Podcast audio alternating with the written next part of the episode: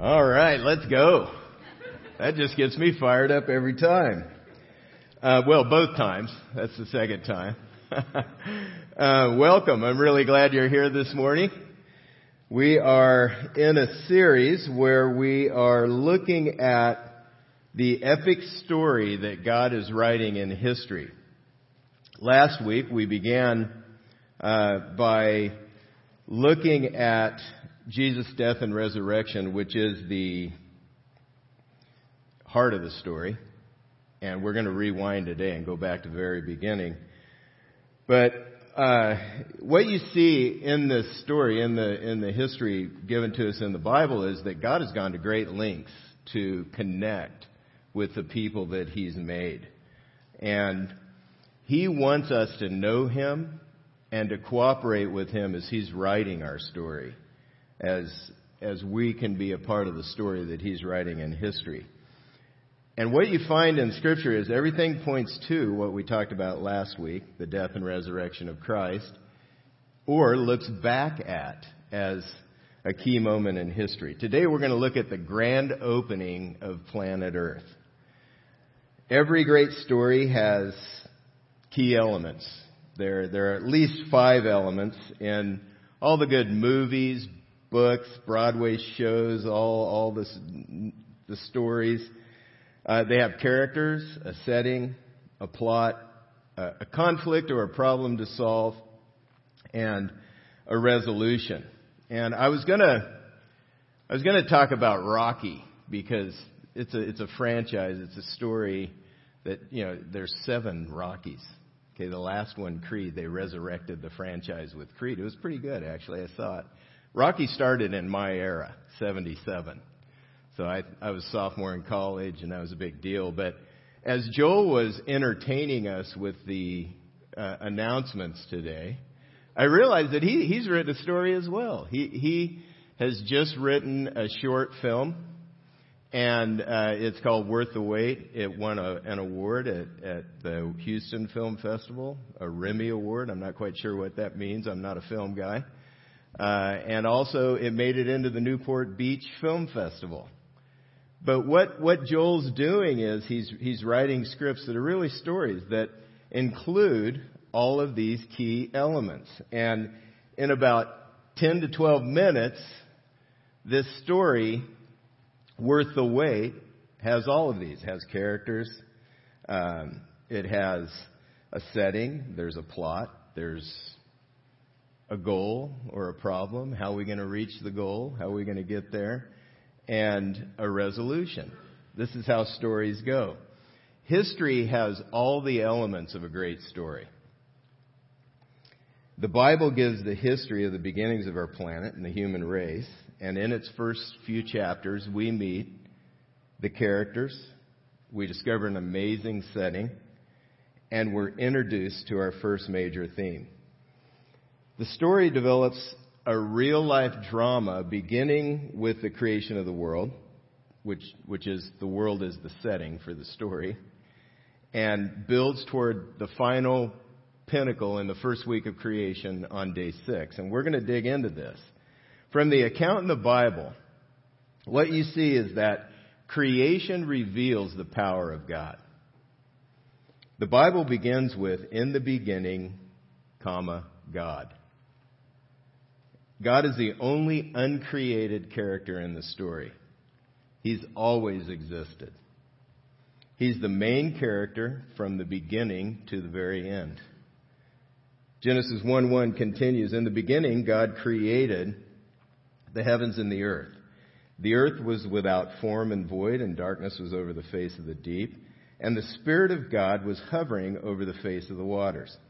These, verse, these verses uh, reference the beginning of all that exists in the universe. God had no raw materials to mix together to create.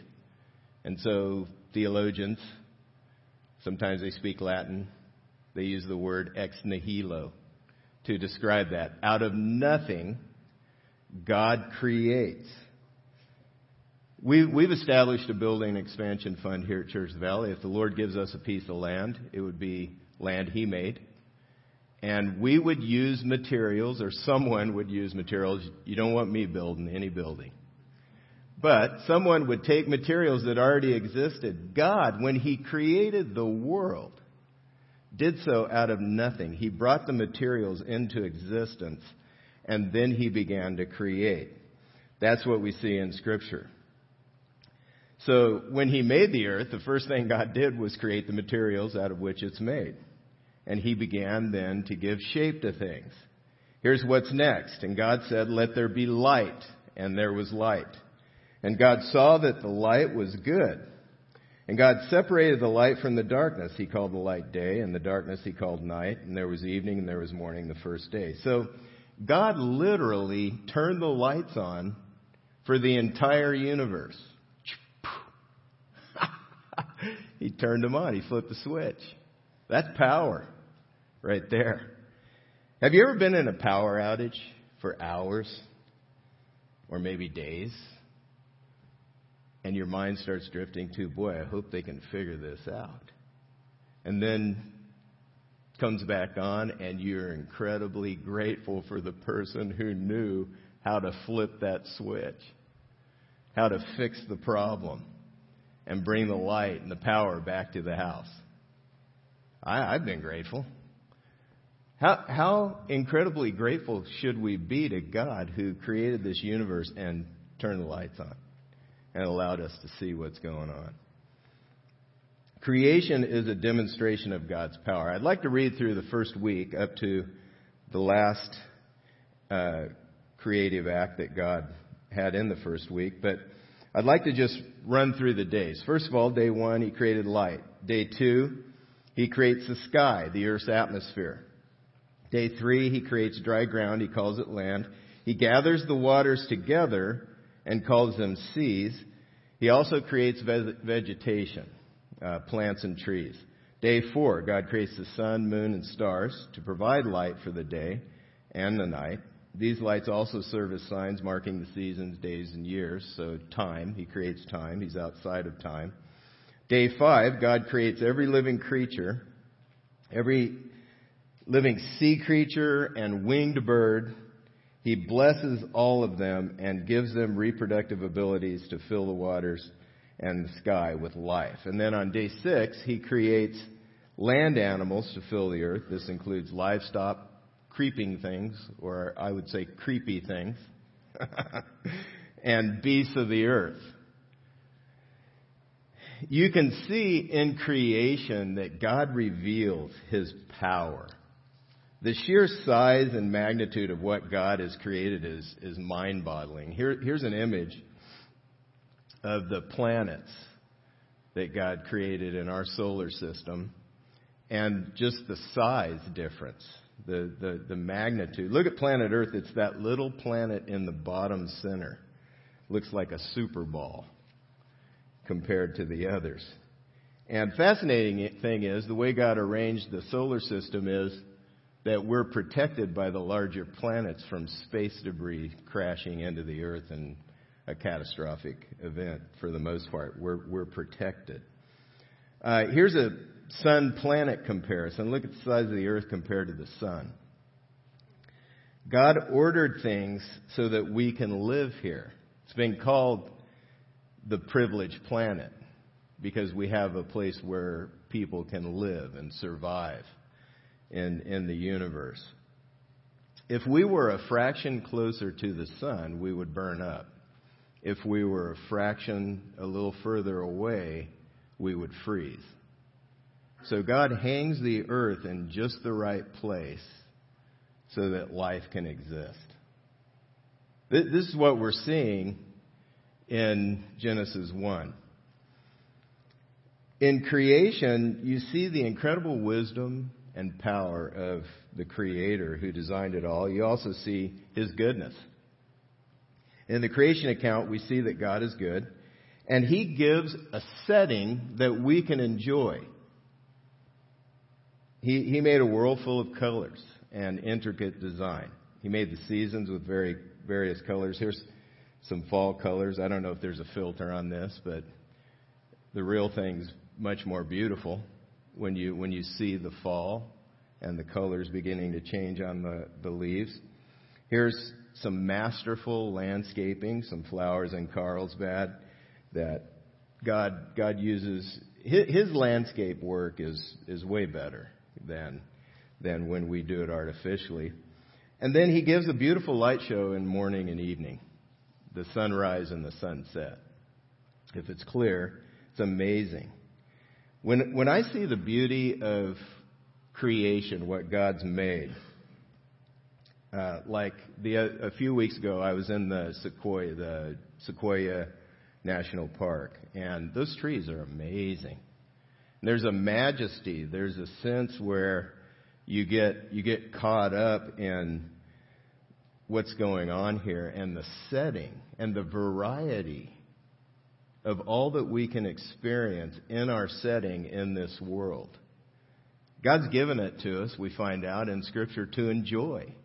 He, he wants us. This shows His goodness. That He's given us not just a blank backdrop, but a setting that we can really enjoy and come to know Him in. Stirs my heart to thank God for the setting that we enjoy as I see this. In creation, God also reveals that He is personal, not, not a force. And in a, in a moment, we're going to see that people were made in His image. His image was only imparted to human beings. And we're different. We haven't got to that part of the creation story yet. We're about to get there, but we're different from the rest of creation. God made us in His image so that we could relate and respond to Him, so that we could get to know Him. He's, he's not a distant creator who created the world, moved on, stepped back, and let things roll. He's involved. We can know Him. We can talk to Him. He can talk to us. He can give guidance. He, he is close by. And from the description of God's design and intent, we also see that people have undeniable value as God's prize creation. Here's, here's the, the last part of the week, the last statement on God's creative work for the week, the first week. Um, then God said, Let us make man in our image, after our likeness, and let them have dominion over the fish of the sea and over the birds of the heavens, and over the livestock, and over all the earth, and over every creeping thing that creeps on the earth. So God created man in his own image. In the image of God, he created him. Male and female, he created them. There is a ton packed in this passage right here. I'm only going to be able to unpack a, a few things out of that. But day six marks the crescendo of God's creation because it includes mankind. The Bible makes the claims that then what we see here is that uh, the Bible says human beings didn't evolve by chance, but we were created by God. This means that we're not an accident. We're not random. We have purpose and significance because of who made us and because of how he made us with his image. The Bible says that God formed the first man and the woman and then he breathed life into them. To believe this certainly requires faith. But also, evolution requires faith as well. We don't think about this. We're, we're taught evolution in the schools. And this theory, this theory says that human beings were formed over thousands of years, little by little. This is quite a contrast here. God formed the first man and woman, breathed life into them. Evolution, it happened over time. But this also requires faith to believe in the theory of evolution. For instance, to function, The human body needs all of the vital organs to exist at once. For instance, the heart and lungs, you need both of those for you to, to have life, to be able to breathe and to live and to be animated. If those evolved little by little over time, when, okay, who, how did that work? How did they come into existence all at once? Or, how was there enough of a heart for that uh, thing to survive? How, how, how did that happen? So there, there are some unexplained things in the theory of evolution as well.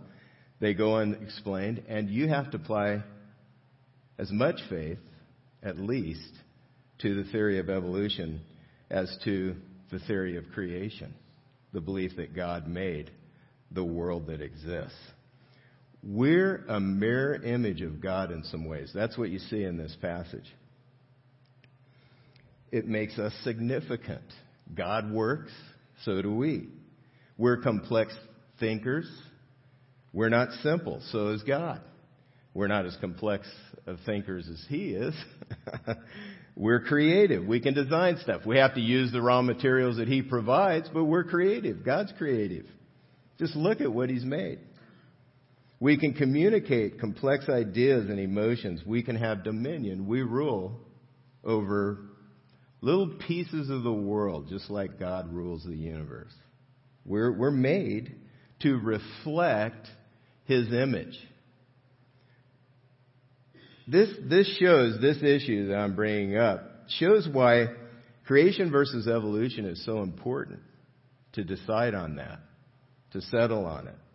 If evolution is true, then our value plummets because we are just a thing.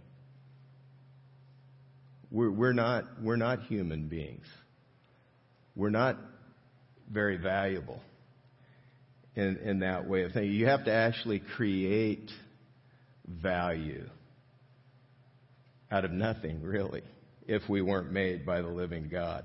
We're just biomechanical machines, at best on the same level as the other animals. On day seven, God rests.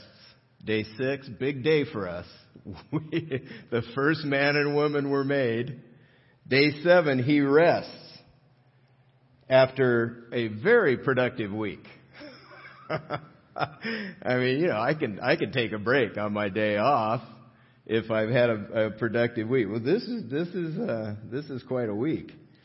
The the pattern of work then rest is established here. So as you dig into Genesis 1, you find out that God, God is setting the example for us by working to create and then resting for a day. Uh, we, we work to rest. Or we, we tend to work to rest in our, Nathan was talking about this at the seminar the other night how we tend to think, well, I need to, I need to work so I can get to the rest on the weekend. But God shows us that you rest so you can keep working. That's the idea of the Sabbath in Genesis 1. So, God makes this incredible, inhabitable planet. He forms mankind. He gives dominion and authority to rule as his representatives. And this opening scene of history is full of very important details. We learn a great deal about God's character. We find out about him in the first two chapters of the Bible. And we also see that we ourselves, human beings, were created for a purpose. We've been made, first of all, to enjoy, to work, and to manage the earth under God's leadership. Part, part of our responsibility and the way that God governs the world is we're assigned a piece of the world to manage. And farmers do this literally.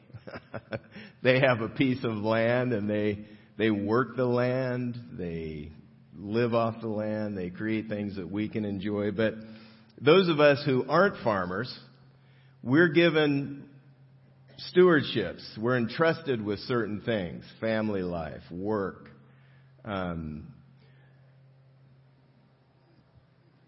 our finances, and all, all the things that, that are involved in life. We're, we're given little circles of responsibility that we are then to steward well.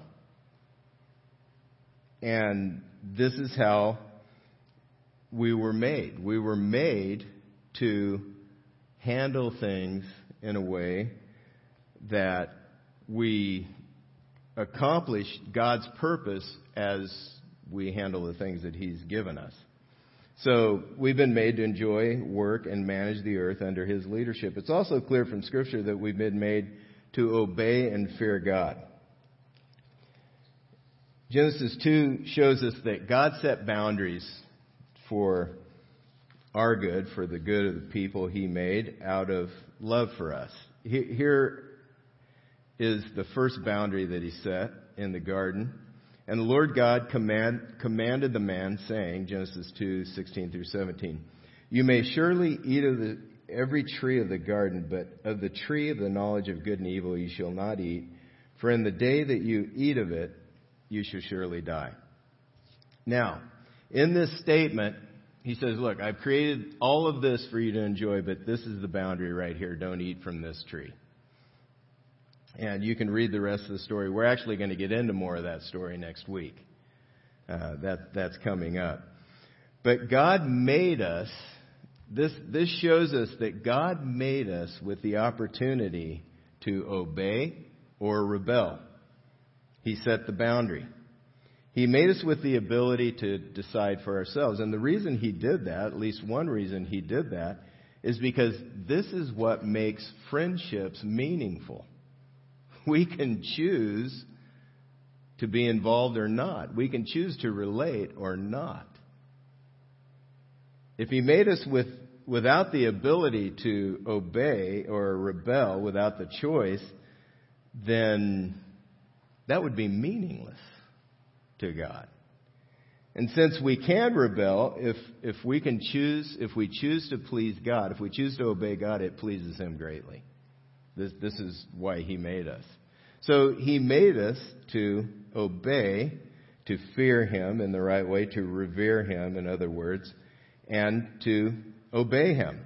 This pleases Him. Out of all the options as we handle the flow of life, as we relate to our family, as we handle work, as we serve in our ministry here in church life, we have a lot of res- uh, options in how we're going to respond what we're going to do, the choices we're going to make. If we choose to please God, if we choose to obey Him, He is incredibly happy with that choice. So that's why He made us. Finally, God made us to form families and enjoy relationships. He made it possible for Adam and Eve to reproduce, fill the earth, and cre- He created us to enjoy life with others. So He, in this command that we looked at, in Genesis 1 26, 27, he said that he wants more and more people. He wants people to fill the earth. And so there's this community aspect to the way we are, the way we're made. And when we function in line with God's design, it affirms something inside of us. As you look at how God made us to work to enjoy work and manage the earth under his leadership, to fear and obey him, to form relationships that please him, that the way that we relate brings honor to him and it's in line with his design. As you do these things, you experience life the way he intended. It affirms something inside of us of how God made us. However, most days aren't problem free. I, I'm waiting for a pro. I want one problem free day. Since I've, you know, when, when I was a kid, maybe, maybe I had some. I probably had problems, but didn't care. But now I'm like, give me one, one problem free day. Life tends to be more of a grind. Work is a grind. There are problems, there's snags, there's difficulties. We're going to look at why this is next week. But still, if you put in a hard day's work, you take your responsibility seriously.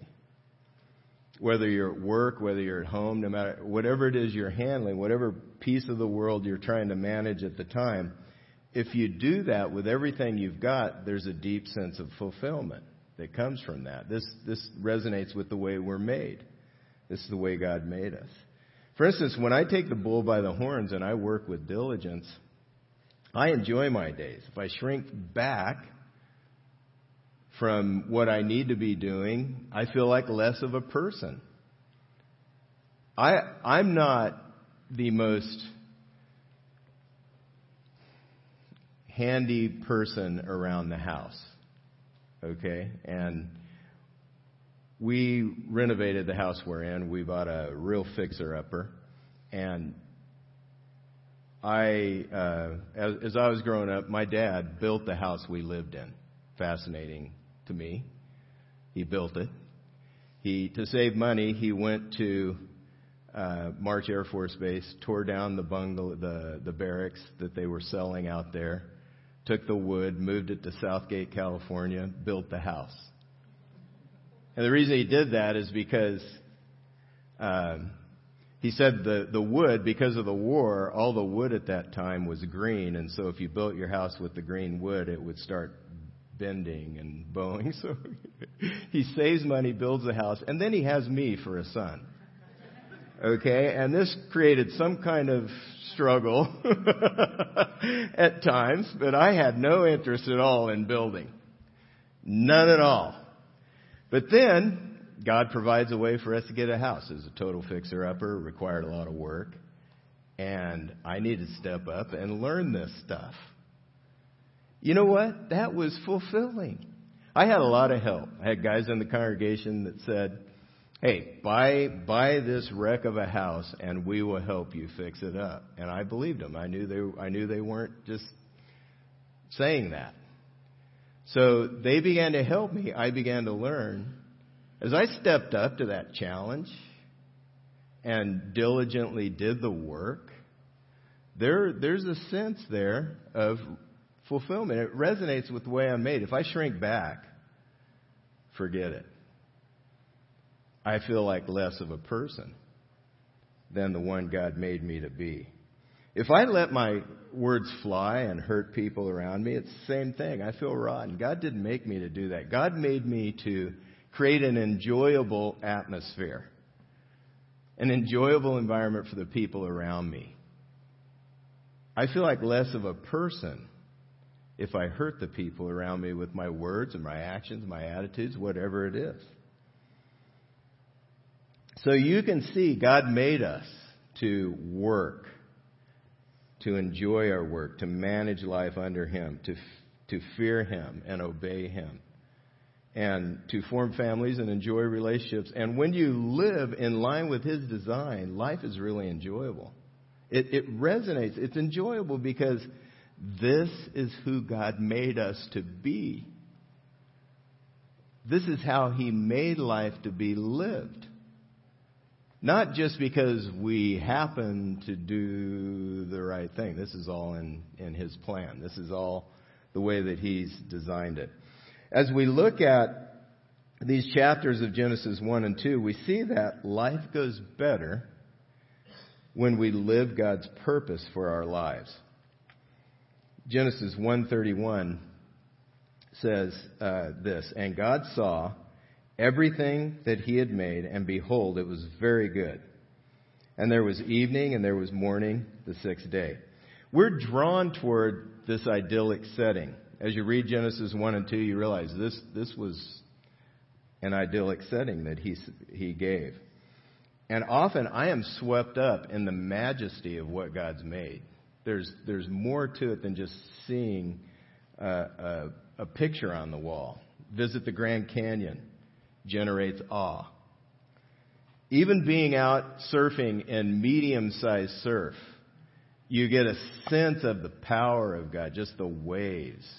There's this sense. The beauty of the natural landscape can be breathtaking.